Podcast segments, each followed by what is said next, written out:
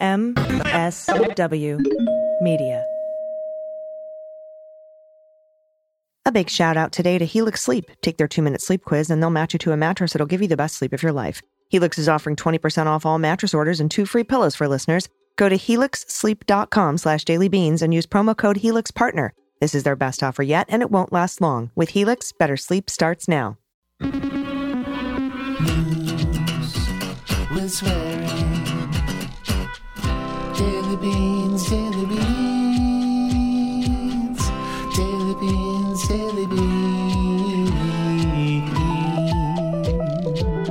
Hello, and welcome to the Daily Beans for Monday, April 3rd, 2023. Today, Jack Smith has amassed a mountain of new evidence in the documents obstruction case. Founding member of the Fugees, Pras Michel, is on trial for his crimes related to the Jho Low 1 MDB case. Preparations are underway for Donald's arraignment in Manhattan this Tuesday. And the Manhattan District Attorney's Office has sent another heated letter to House Republicans. I'm your host, Allison Gill. Hi, everybody. Dana's out. She's going to be out for a while. So it's just me today, although I do have some pretty cool guest hosts lined up for this week. So just some funny stuff going on over on Twitter. I don't know if you know, if you spend any time on Twitter, but Elon had said he was going to take everyone's legacy blue check mark away. He was going to take the stars off of the Sneetches' bellies on April 1st. And then uh, he didn't, although he did take away New York Times's check mark, the actual New York Times took away their check mark. While, by the way, Fox gets to keep theirs, even though they have admitted to lying about stuff on TV. And uh, so that was supposed to happen April 1st. It didn't happen for everybody. And so today I went to check, you know, if you click on the blue check mark in somebody's bio, you can see whether they're a Twitter Blue subscriber, whether they pay for that check mark, or whether it's a legacy check mark. It, it says this is a, a legacy blue check mark. It could be notable or not. And then the Twitter, this is, uh, if you click on it and they're a blue subscriber, it says this account is verified because it subscribes to Twitter Blue. So something happened today on Sunday where he changed that verbiage. Now, if you click on the blue check mark, whether you've paid for it or whether you're a legacy blue check mark, whether you earned it, it just says this account is verified because it either subscribes to Twitter Blue or is a legacy blue check mark. So he's kind of lumped everybody in together. So now you can no longer tell who is verified because they subscribe or who is verified because they were a legacy blue check mark. It's absolutely ridiculous. He's making shit up as he goes along. He he's such a narcissist. He thinks that you know, you ever had that boss, the new boss who comes in and thinks they have all these great new ideas, but they've already been tried out and failed, but they want to do it anyway and then it fucks shit up and then you have to say, "Look, we already tried that. We have the best practices. This is why we do it this way now." Eh, eh, that just seems like what he's doing. He just he gets an idea, it backfires on him magnificently because nobody was going to pay for the White House wasn't going to pay for that check mark. CNN wasn't going to pay for the check mark once they, he took away all the check marks. Uh, I certainly wasn't. And most people weren't. They were like, fucking take it. Fine, whatever. Um, now it'll be the, the Sneetches without the stars on their bellies that, you know, that are the uh, legacy blue check mark accounts or whatever the fuck. It's so ridiculous. But he just keeps making, he, so he did, made that decision. It fucked shit up. People were mad. It backfired on him. So now he's made the decision, I guess, maybe not to take away legacy check marks and just call everybody a blue check mark. Well, it's either legacy or Twitter blue. It's absolutely ridiculous. He's like a fucking nine year old. And the, the wheels are falling. It's like a Tesla. It caught fire spontaneously and the wheels are falling off. So that's happening over on Twitter and everybody is laughing about it. And uh, also, later in the show today, I want to let you know I'm going to be talking to CNN senior legal analyst Joan Biskupic. She's been covering the Supreme Court now for over 25 years. She has a new book out tomorrow called Nine Black Robes Inside the Supreme Court's Drive to the Right and Its Historic Consequences. So I'll chat with her. Uh, and we have tons of news to get to from over the weekend, as you can imagine. So let's hit the hot notes. Hot notes. All right, from Barrett, Dawsey, and Stein at the Washington Post, absolutely devastating news for Donald Trump in the special counsel investigation into his obstruction of the government's retrieval of classified documents from Mar a Lago. We knew that boxes had been moved from the storage room downstairs thanks to surveillance footage subpoenaed by the Department of Justice. But what we are now learning is that Jack Smith apparently has evidence that Donald looked through some of those boxes himself. This is a significant development in the case. Let's read some key passages from this amazing story, amazing reporting from the Post. In the classified documents case, federal investigators have gathered new and significant evidence that after the subpoena was delivered, Trump looked through the contents of some of the boxes of documents in his home, apparently out of a desire to keep certain things in his possession, according to people familiar. Investigators now suspect, based on witness statements, security camera footage, and other documentary evidence, that boxes, including classified material, were moved from a Mar a Lago storage area after the subpoena was served, and that Trump personally examined at least some of those boxes. In addition, authorities have another category of evidence that they've got. They consider it particularly helpful as they reconstruct events from last spring emails and texts from Molly Michael. She's an assistant to the former guy who followed him from the White House to Florida before she eventually left the job last year. Michael's written communications have provided investigators with a detailed understanding of the day to day activity at Mar a Lago at critical moments. Investigators have also amassed evidence indicating that Trump told others to mislead government officials in early 2022, before the subpoena, when the National Archives was working with the DOJ to try to recover a wide range of papers. The Post says here that might not constitute a crime, but I say it does. Obstruction has to be against an official proceeding, and the National Archives has cops and investigators. So, prosecutors have collected evidence that Trump ignored requests from multiple advisors to return the documents to the archives over a period of a year. He ignored requests from multiple advisors to do that. Then he asked advisors and lawyers to release false statements, claiming he'd returned all the documents. And then he grew angry after being subpoenaed for those same documents. Investigators also have evidence that Trump sought advice from other lawyers and advisors on how he could keep documents after being told by some on his team that he could not, according to people familiar. They have collected evidence that multiple advisors warned Trump that trying to keep the documents could be legally perilous. So he knew. Now, investigators have also asked witnesses if Trump showed a particular interest in material relating to General Mark Milley. That's chairman of the Joint Chiefs. And how do they know that? Were some of the documents found in his desk documents about Mark Milley?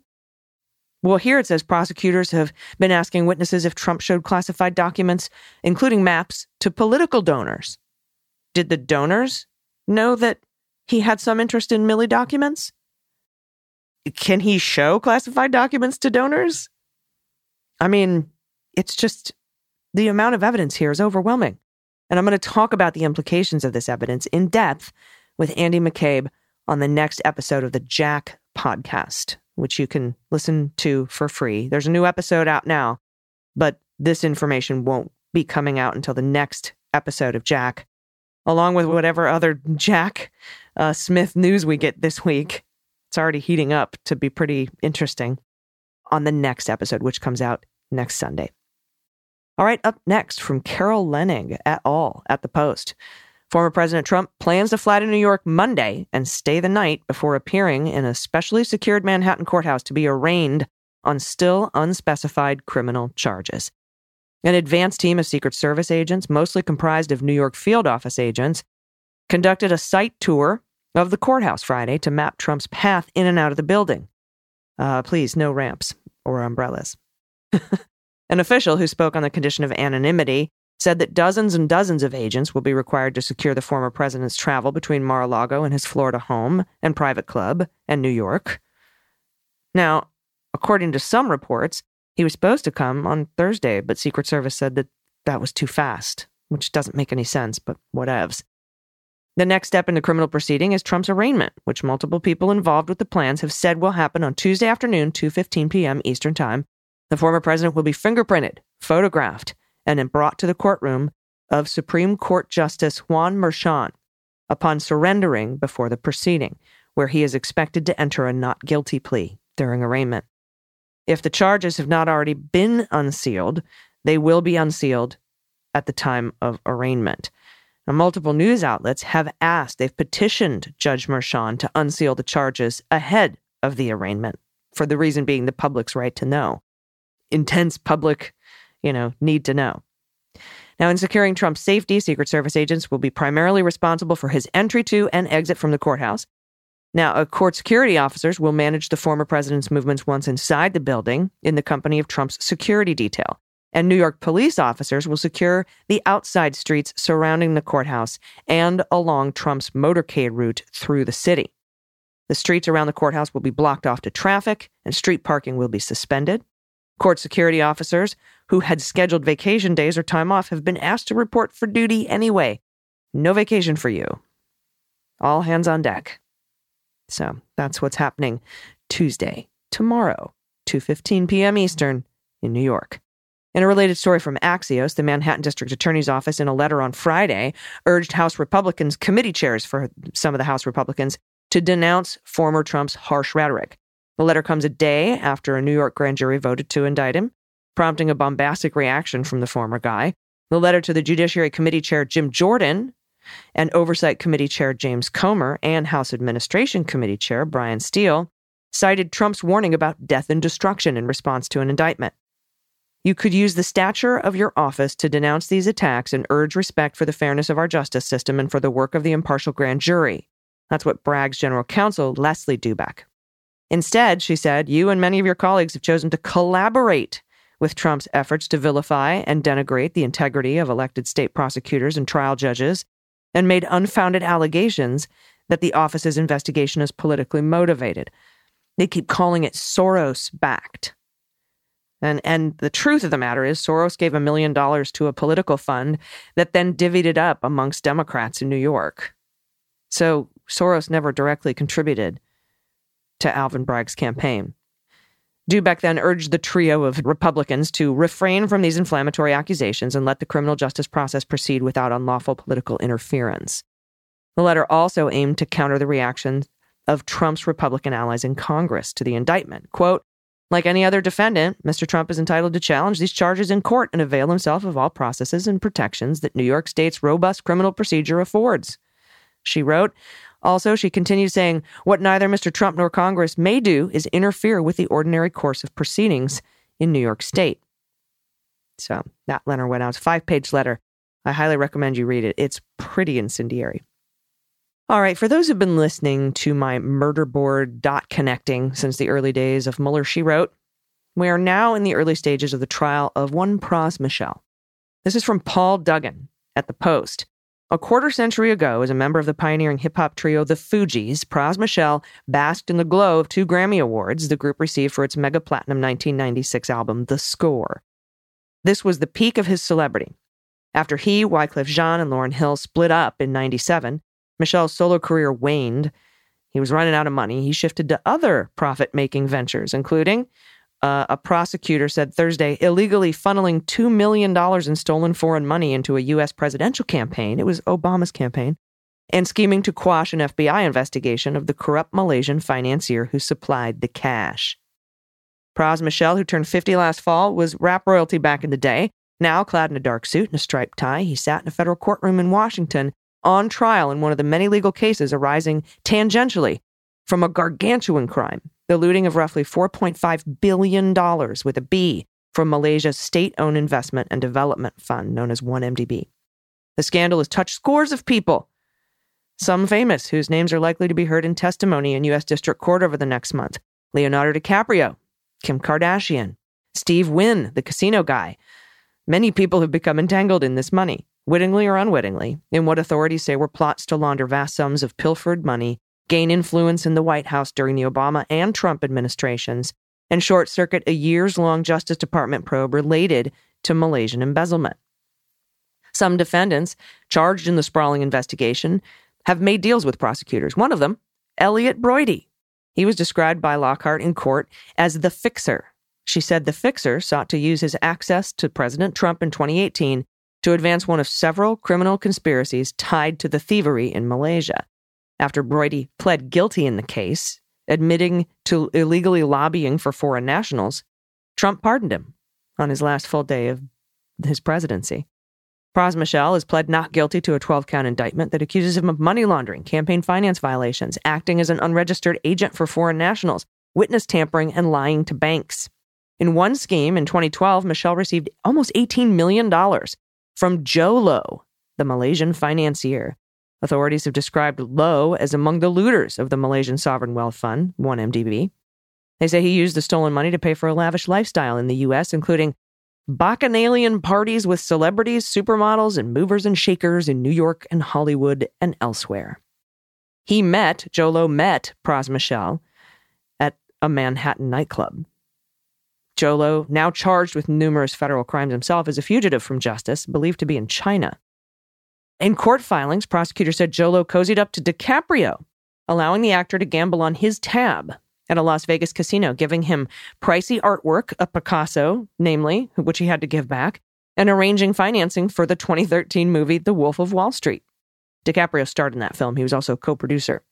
By 2017, however, the fast living financier was under investigation in the United States and other countries in connection with the 1MDB embezzlement. Quote, Low was in trouble and Low needed help. That's what Lockhart said in her opening statement. So he turned again to Pras Michel. This is where Broidy the fixer came in, Lockhart said. After Trump took office in 2017, Broidy was named deputy finance chair of the RNC under Steve Wynn, the casino mogul, who was the finance chair. And as Pras Michel tried to come up with a way to assist Jho Low, he was introduced to Elliot Broidy by an acquaintance, according to the indictment. Lockhart said the fixer, Broidy, for a price, agreed to urge federal officials to shut down the Justice Department's 1MDB related investigation of Jho Low. The conspirators' deal with the Malaysian money man, quote, an $8 million retainer fee up front and an additional $75 million success fee if the matter were resolved, within 180 days or 50 million if the matter was resolved within a year. That's what the indictment says. It says their written contract was disguised as a legal fees agreement for helping Low with a civil forfeiture case. The true purpose, though, was to secure Broidy's services to lobby the administration and the Department of Justice to end the investigation. While that effort failed, Lockhart said, the conspirators took another approach to help Jho Low.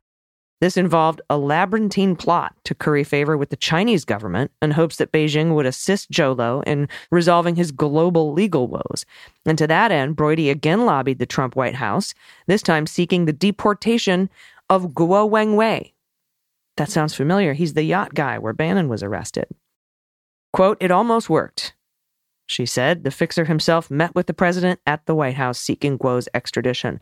Ultimately, even though Guo wasn't deported, Michel received over $70 million from Jho Low. Guo has since been indicted by a federal grand jury in New York on an unrelated financial fraud case. That's all happening. All right, everybody, I'll be right back with Joan Biskupic. We're going to discuss her new book, Nine Black Robes. Don't go anywhere. We'll be right back. After these messages, we'll be right. Do you uh, struggle to get a good night's sleep like I do? Well, Helix Sleep can help you sleep better and wake up feeling refreshed. I know because that's what Helix Sleep has done for me over the last couple years. All you got to do is go to helixsleep.com slash dailybeans and take their two-minute online sleep quiz, and they will match you to a customized mattress that will give you the best sleep of your life.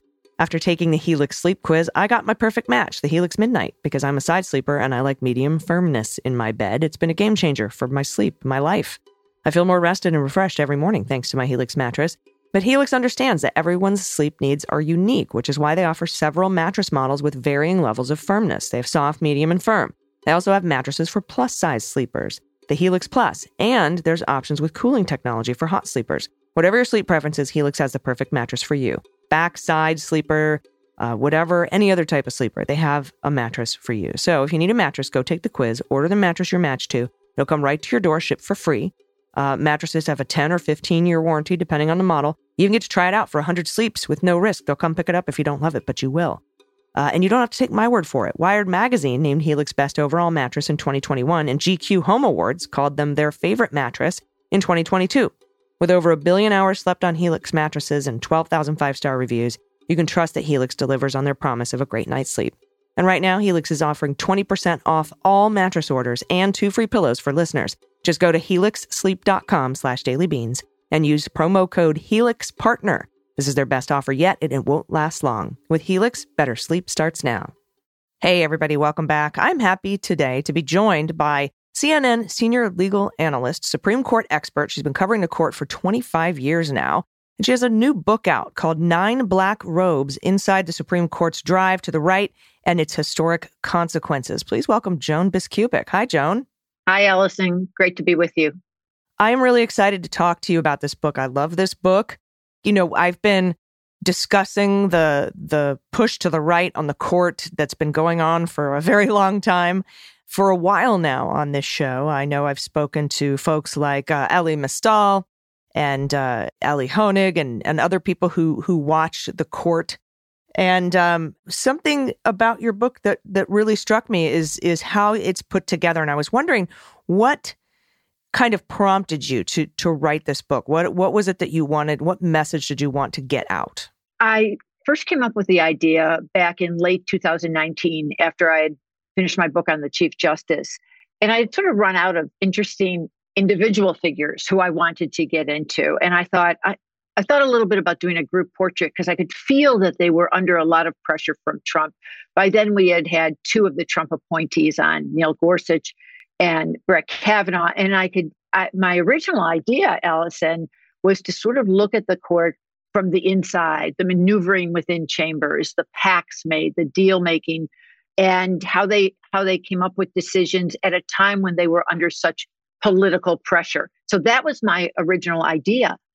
But then what happens is that we have this unusual situation in 2021 and 22, first with COVID, and the Trump effect just becomes deeper and deeper with his third appointment after the death of Ruth Bader Ginsburg.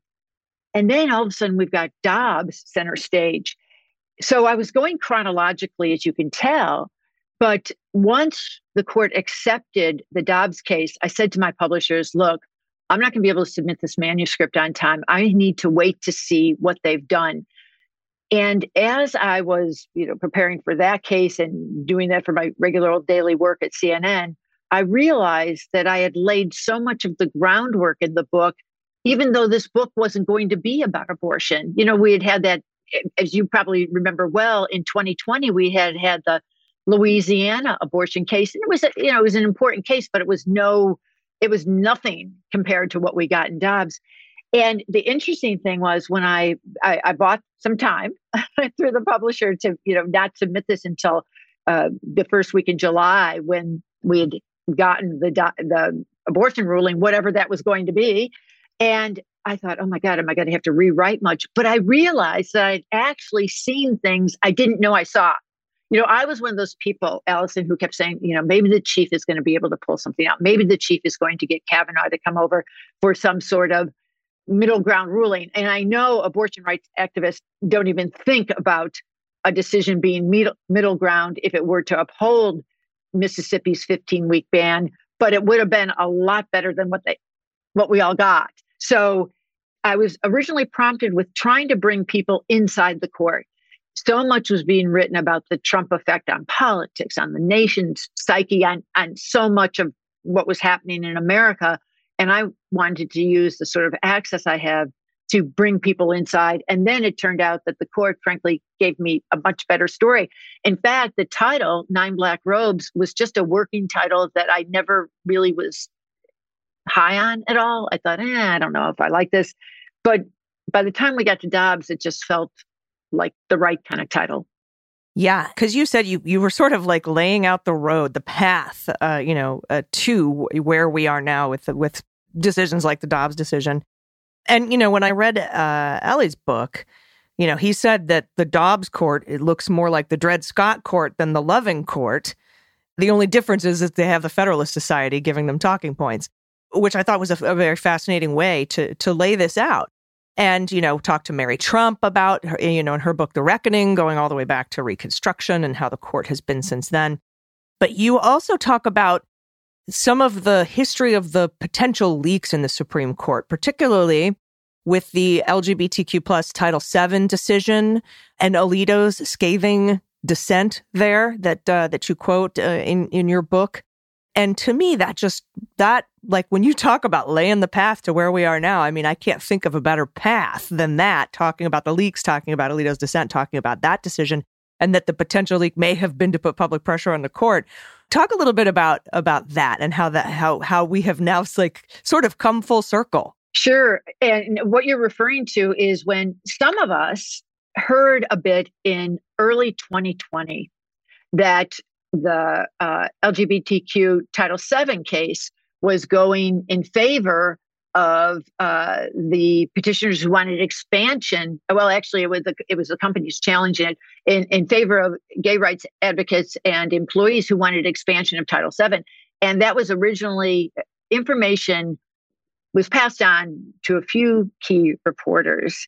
But the Wall Street Journal ran with it in an editorial and used its editorial to put pressure on conservatives inside not to not to do anything big and expansive on Title VII. They had no effect on that. But mm. and Alito was so angry about that moment. He was angry at the fact that uh, the chief and Justice Gorsuch joined with the four liberals at the time to have a more expansive reading of Title VII to cover people who want to challenge uh, any kind of action in the workplace based on discrimination arising from sexual orientation or gender identity. So you have you have you know some leaks already coming out back then, and you have, as you just said, Allison, uh, Justice Alito being so angry at how that decision in Bostock had gone on Title VII. And then we get up to the time of Dobbs. And I remember so well everything that happened in late April up to May 2nd, the day of the day of the leak.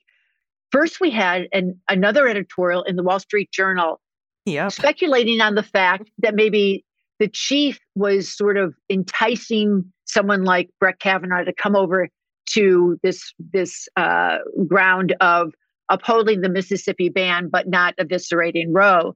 And I remember at the time thinking the Wall Street Journal has a pipeline to the court. I had known that from mm-hmm. before. Mm-hmm. And I don't know if you remember that editorial, but it was it was one to, can, that got my attention. I thought, I wonder if something's happening. Oh, I do. It reminded me of the Hobby Lobby stuff that that went on. Right? Yeah, Bostock, Hobby Lobby, things that where we start to hear. And I have to say, I will admit that I often find out before a case is decided where things are going. But I never write about it because I know that at the very last minute things could change. And plus, I'm usually getting mm. information from just like one or two chambers, and you know there are nine of them. You need you need to know like where everybody, or at least where at least five are. So so that gets us up to late April, and people are still wondering what could possibly be happening in Dobbs. And I know you remember that when they took this case, they told us they were only going to be deciding whether Mississippi's ban at 15 weeks violated Roe's viability firewall. You know that that government could not interfere with the right to abortion up to the point of viability, and that's when the fetus can live outside the womb. But you know, so many of us thought that we were only like in the territory of the Mississippi statute, not not you know all of all of Roe being reversed. But that's that's where they had what they had voted on the in December after the oral arguments in late 2021. So we find out that we start hearing these inklings. And then, of course, you get this leak, which truly was unprecedented, even though people have talked about other leaks. But to get a 98 page document that finished yeah. from from that point of the negotiations was just stunning. And as you said, Justice Alito had been so furious about the last one where the case was going, but this one, he clearly had everyone on board. And I think he probably would have kept uh, Justices Barrett and Kavanaugh, uh, irrespective of the leak. But once the leak was out there, it locked it locked them in. Right, and that's kind of sort of where I was at too. Like this seems like a an effort to lock these votes in. But you know, we still don't know anything about the leak because it was uh, not really truly investigated by the court or by the marshal and and then we found out the monetary conflict of interest between the you know the person who came in to give their thumbs up on how the whole investigation went which was interesting but I want to talk a little bit about how we got here because I mean the court's been on this road since forever but specifically and particularly with the what you call the uh, triumvirate of Don McGahn, Mitch McConnell, and Leonard Leo the you know the three biggest influences on the shape of the court today and you write about it. So tell us about that. And and that is what's different. When i started covering the court full time for the washington post back in 92 I remember I wrote all the time about 5 4 rulings, and the five conservatives were winning a lot. But those conservatives were so different than today. Two of them were Justices Sandra Day O'Connor and Anthony Kennedy, who today would look downright liberal, you know, compared to mm-hmm. where we've where we've gone with the Federalist Society. But that's because of, you know, Justice Kennedy and O'Connor were not screened by the Federalist Society. They were not screened by Don McGahn, and they were, uh, you know, Mitch McConnell was around, but Mitch McConnell wasn't quite on the tear that he uh, went on after in the post Bork era.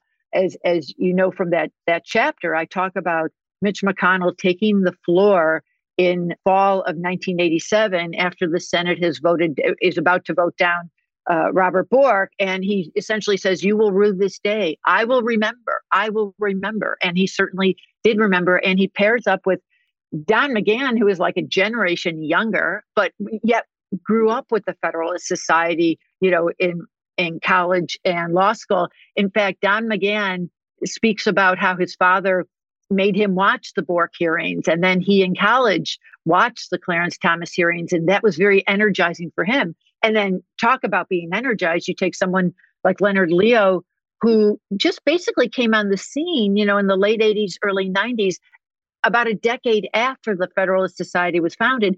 But he comes in with his power of networking and money raising, big money raising. And I think his his title had been like executive vice president, whatever his title was. He was he was really running things and he was generating more money for the Federalist Society agenda. And also, he was just, he is so great at networking. And he's always been close to Mitch McConnell. And he remembered Don McGahn from when Don McGahn was president of his law school Federalist Society chapter. And they were all perfectly positioned to enable Trump when he came in. In fact, Donald Trump basically turned it all over to Leonard Leo and Don McGahn. The night of Justice mm-hmm. Scalia's death, on February 13th, 2016. Don McGahn, first of all, Leonard Leo is right at the center of this because he gets a call from somebody in the Scalia family saying what's happening. He immediately tries to get Mitch McConnell. He is in touch with Don McGahn. Don McGahn immediately calls Donald Trump and says, take advantage of this Republican debate that was going on that night to talk about how the Senate should stall, stall, stall, delay, delay, delay. And that's exactly what happened. Mm, yeah. Yeah. And, you know, I've been meaning to ask an expert about this because I still don't know the answer. I'm going to shift gears here on you a little bit. There was a, some video after Kavanaugh was nominated of Justice Kennedy and Donald Trump having an exchange. And Justice Kennedy seemed really upset at something that Donald Trump said. And I, we're all we've all been trying to figure out what that was, but everyone seems to the, whether it was untoward or not, everyone seems to have some suspicion about the retirement of Justice Kennedy. And I was wondering what you knew about that, if anything, or if you had any insight. Okay, I think that's an excellent question because there was also a lot of talk about Justice Kennedy's son being so close to one of the Trump sons, and you know they were all they were all. And he worked at Deutsche yeah, Bank. Exactly, he was a exactly. he was the high risk Deutsche Bank exactly. lender. Lent to, was responsible for lending Trump millions, billions. That's right. They all knew each other from the New York scene, and I'll, I'll say this about Justice Kennedy. Justice Kennedy wanted one of his clerks on the court, of course, and he always was very fond of Brett Kavanaugh. But Don McGahn was also a longtime Kavanaugh person. And Don McGahn, you know, they were old friends. And Don McGahn really was the one who made sure that no one else was in serious contention against Brett Kavanaugh back in 2018. But why did Anthony Kennedy retire? I know that some people believe he retired to guarantee Brett Kavanaugh having that seat. I know that Justice Kennedy was ready to retire. He was, you know, let's see, he was born in 1936, and here we are in 2018. You know, so he's he's into his 80s. He's tired. He's he's showing some weariness and age on the bench. You know, I don't. I, I, I want to be careful about how I speak about someone, uh, you know, who is older and maybe it, it, it. I believe it was time for him to retire, and I think he and his family thought it was time for him to retire. And one thing I will point to is that other justices who've left the bench tend to take on lower court cases or tend to take on book projects. And right now, Justice Kennedy isn't doing any of those things. He is speaking on occasion, but I think he was ready to pull back from real full time work. So I think it was time for him to retire in his own mind, given his age and and just how he was feeling about the job. But I also think I don't diminish the idea that he wanted someone like Brett Kavanaugh in there, and he had partners. Don McGahn wanted Brett Kavanaugh, and Don McGahn hung in there with Brett Kavanaugh when the going got rough. Yes. They, they sure did. I was like, you know, they could easily just solve all this by switching their nomination to Amy Coney Barrett. And they didn't. That's right. That's right. They had her in the back pocket with the idea that uh, you know they they thought in the most basic terms, you know, when the woman retires, then we have this other woman ready, kind of thing. But you know, uh, Justice Kavanaugh had really worked very hard to stay positioned, and as you referred to the triumvirate chapter, but I I kind of lay out the, his abortion decision on the D.C. circuit that certainly got the attention of conservatives who wanted to make sure that he would be in their camp on abortion rights. Yeah, yeah, definitely. Before I let you go, one of my uh, one of the interesting parts here of the book that really stood out to me was the the bit about the bitterness among some of the justices after Ruth Bader Ginsburg's death and how uh, her belongings were handled. Can you can you talk about that? Yes, she, you know, Ruth Bader Ginsburg was just holding on as long as she could, obviously. You know, it was when I went back and tracked all the doctor's appointments she had in 2020. And you know, this was after she had, you know, had so many different bouts of cancer, the the lung cancer, the pancreatic cancer, the um, the rectal cancer. She just had so much, so much cancer that she kept having to fight off. And I went to see her in January of 2020. Literally and figuratively. yes, that's right. I went to see her in January of 2020, uh, right before COVID. So I was meeting her in person in her chambers, and she had just had a scan and she was cancer free, and she was saying how happy she was about that. But then I found out that within about six weeks, it had reappeared. So, so the ju- some of her colleagues knew how sick she was getting, but remember they weren't meeting in person at this point because now, as we move into spring of 2020, she's feeling, you know, she's just having so much more go on, and she's going to the hospital, and you know, finally on September 18th, she she does die, and uh, her her staff, which had been working with her, you know, trying to keep her up to speed on cases as she was up to speed on cases by bringing her briefs at her home, briefs to the hospital, trying to just help her along in these these final weeks and months. The staff was just really exhausted, and then they helped plan this funeral. So they they finished the funeral, the memorial services. You know, where thousands of people had come to to town, and suddenly they're asked to clear out of the chambers and that was very upsetting to to many people in the court and there was already so much bitterness about how quickly things were happening. Uh, obviously the the three liber- liberals who were left just saw as if you know their life was going to pass before them because a six to three court is just so different than a five to four court and they knew that and then they saw how quickly Donald Trump was going to be able to push Amy Coney Barrett through the Senate, and they were still they still hadn't gotten over, of course, the treatment of Merrick Garland back in 2016 when Mitch McConnell had so stalled on President Obama's choice of Merrick Garland to succeed Scalia when there were months and months and months before the election, and this was just literally a few weeks before the election. Yeah. Wow. Yeah. And we, yeah, we, I mean, we were all devastated by that, um, and and and we were reeling from COVID and the yeah, and the threat of a six three court, uh, absolutely, because as you say, that sort of relegated the chief justice to a dissent position from from then on out. So it's going to be interesting to see how and if and what he does to try to even preserve a modicum of decent legacy for this court that he that he oversees. Well, it, can I just mention one other thing about him real quick? Because I know, yeah, that, of course. you know, he still, even though he obviously didn't get what he wanted in Dobbs, and there have been other times when he w- he has been now in the dissent with the with the three remaining liberals. But remember, John Roberts is still very much getting exactly what he wants on things like race and religion and the uh, Labor reining in of regulation. Exactly right. So I always try to mention that because uh, John Roberts has a lot of different agendas going on, and some of them are still being maximized. Yeah, that's very true.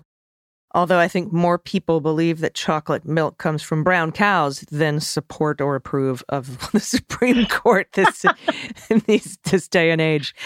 Uh, all right. Well, thank you so much. Can you tell everyone when the book is available Sure. and uh, where they can find it? Sure. Thank you, Allison. This has been fun. It's called Nine Black Robes. Publication date is April 4th. Please buy it at your favorite bookstore or order it online at your favorite site. And I hope you enjoy it. And I really enjoyed our conversation today, Allison. Me too. Thank you. You can also pre-order it right now if you'd like. And everybody, make sure to uh, uh, follow Joan on on at the socials and look for her book out April fourth. Joan Biskupic. I appreciate your time today. Thank you. Everybody, stick around. We'll be right back with the good news. Everybody, welcome back. It's time for the good news. likes good news,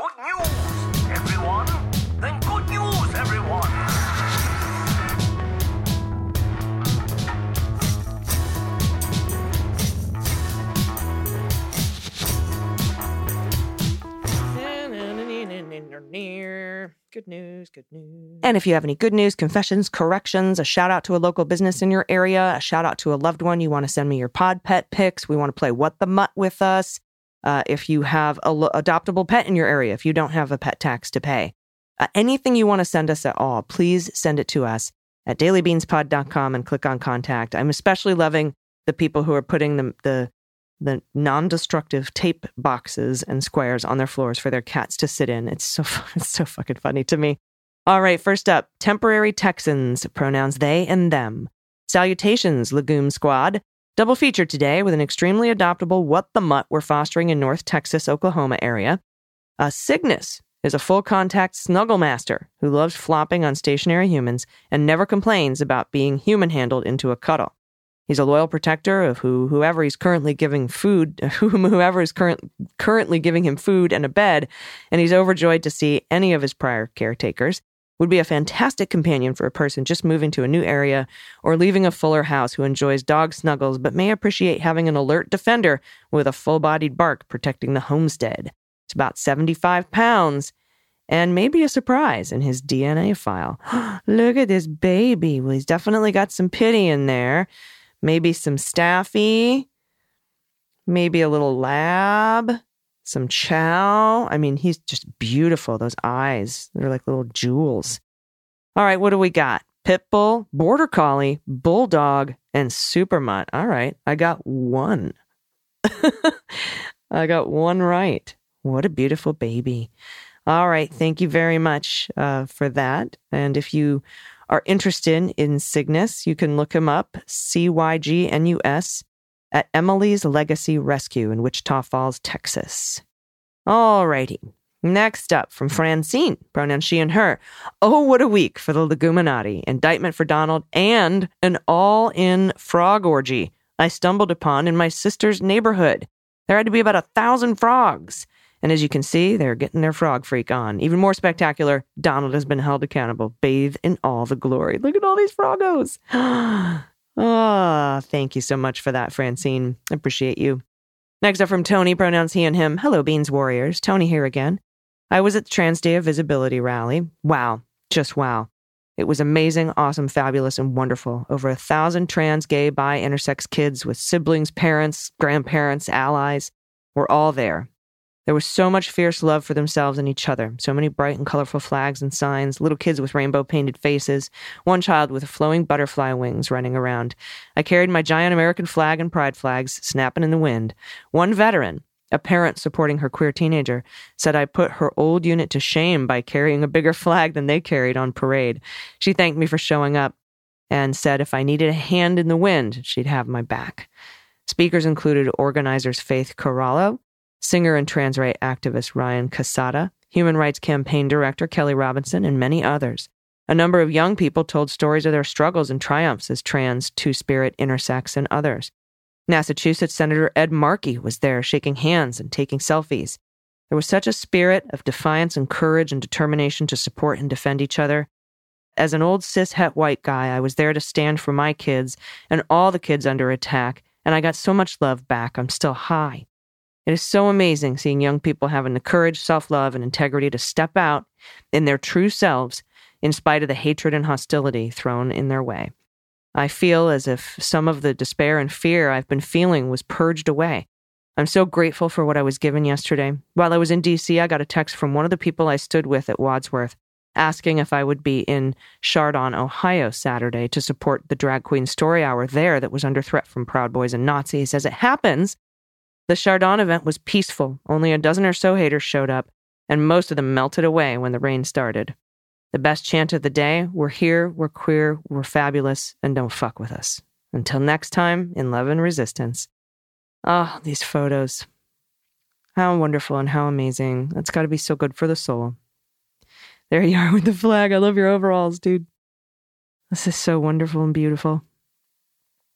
Oh, that last picture with the Capitol in the background and your flags. Tony, thank you so much for this.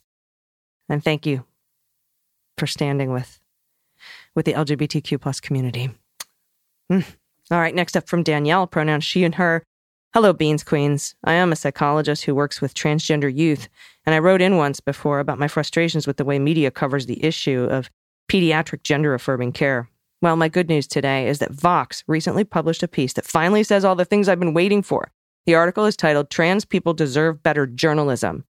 We'll have the link in the show notes. I also want to thank my wonderful partner, Brian, Kitchen Table Days listener. Hi, Brian, who not only introduced me to the Daily Beans, and when I was wondering how to spread visibility for this article, he immediately suggested sharing it with the amazing Daily Beans community. Thank you, AG and DG, for all the work you do. It really keeps us going. I could not find our masking tape, but for pet tax, I submit two photos that show that if a square object exists, our Khaleesi will sit on it. Mother of Dragons, Queen of Sitting on Squares. Oh, she's beautiful. Maine Coon. There she is on a book. Oh, oh she's so pretty. And there she is on something else shaped like a square. Mm, thank you so much for that. We'll definitely share this article out from Vox, Danielle. I appreciate you sending that. Next up from Christy, pronouns she and her. Hello, beautiful beans queens. I came home from work the other day to the wonderful news that an indictment happened. I just want to take this opportunity to thank you and the rest of the Beans crew for all you do to keep us informed with the truth. I used to be fearful of speaking up and standing up for my political views in my deeply red state, Ohio jacketless Jim Jordan's district, no less. Then I found the Daily Beans and MSW Media, and everything changed. For pet tax, I've included three photos of my dog Sadie, or as I call her, Tater Tot. One with her favorite toy, Lamb Chop. Oh, yeah, my Olive loves her Lamb Chop. One in the onesie after her spay, and the last one of her eye surgery to correct a plugged tear duct. I have a misheard lyric to share as well. While driving the car with my then young son, the song Taking Care of Business came on the radio. As I was singing along, he joined in by singing Bacon Carrot Biscuits every day. Bacon carrot biscuits every way. I'll be baking carrot biscuits. now that everyone's going to say that. That's wonderful. Carrot biscuits sound delicious. If you have any, send them my way. He's 34 now. I haven't let him forget it yet. Good. Oh, look at this little angel. The onesie is so cute. Oh, and the cone of shame. The eyebrows on this baby. Thank you for sending that in. And thanks to all of you for sending in the good news. Uh, I think the news is going to keep getting better and better, but I always want to hear your good news. So send it to us at dailybeanspod.com and click on contact.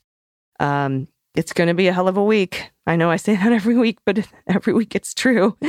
Uh, I'll be here with you. I'll have some fun guest hosts. And um, I will be back tomorrow in your ears to get ready for the arraignment. we'll see how it goes.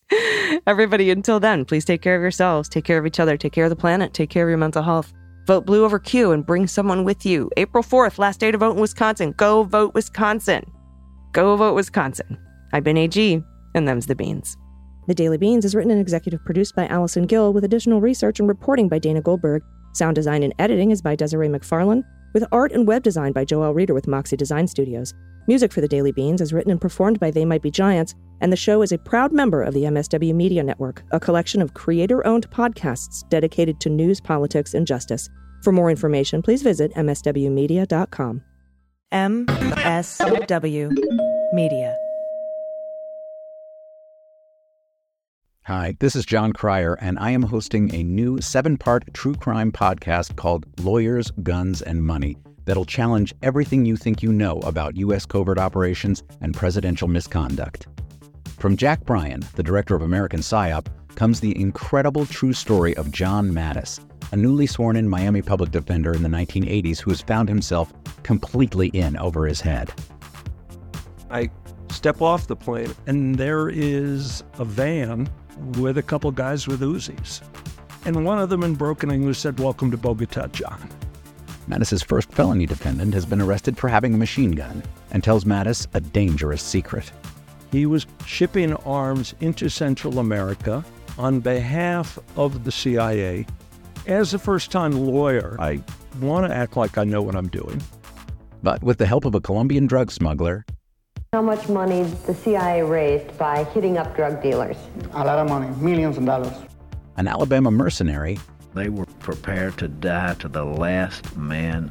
I saw this in them. I saw the fire in their eyes. And they made me their war chief.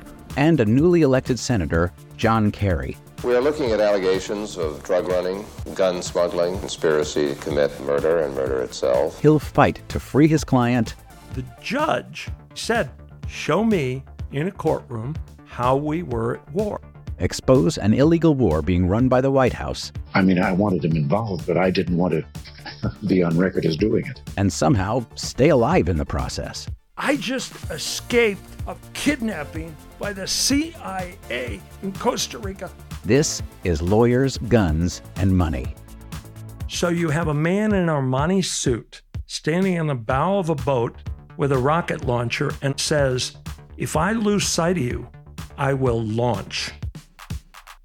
You will be vaporized. Available everywhere starting October 29th, or get it ad free and early starting October 22nd at lawyersgunsandmoney.supercast.com. There you'll find bonus episodes along with exclusive content. Subscribe now.